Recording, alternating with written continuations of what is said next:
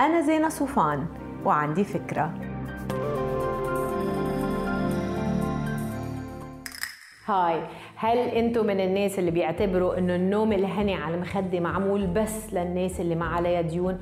وإنكم ما رح ترتاحوا عن جد غير لما يسقطوا عليكم.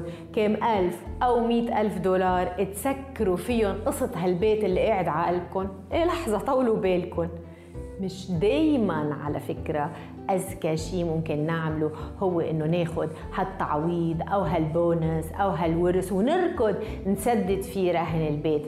إذا كنتوا اليوم أنتوا بهالوضع please جاوبوا لي على شوية أسئلة قبل ما تركضوا تسلموا هالمبلغ اللي هبط عليكم للبنك.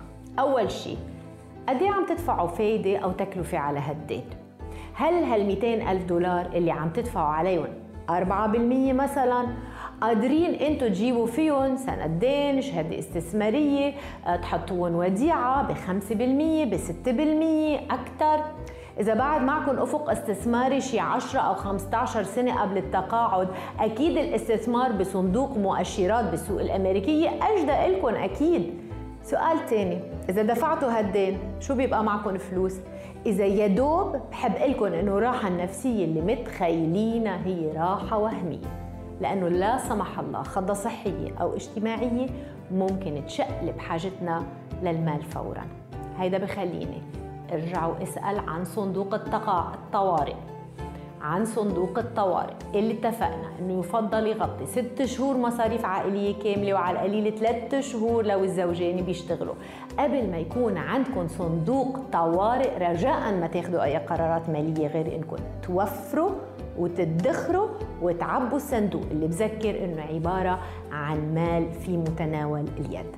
بالنهاية بدي أذكر إنه في خيارات بالوسط بين التسديد المبكر للرهن العقاري وبين ترك الحال على ما هو عليه.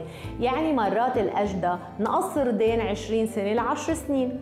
المقصود إنه please ما نستعجل بالقرارات المالية وما نمشي دائما على الحكم المتوارثة لأن مش دائما بتفضل القرارات المالية الأصح.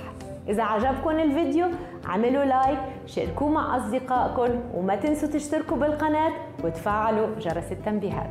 أنا زينة صوفان. bye ما تنسوا تعملوا download للفكرة تعطوها rating وتساعدوني بنشرها bye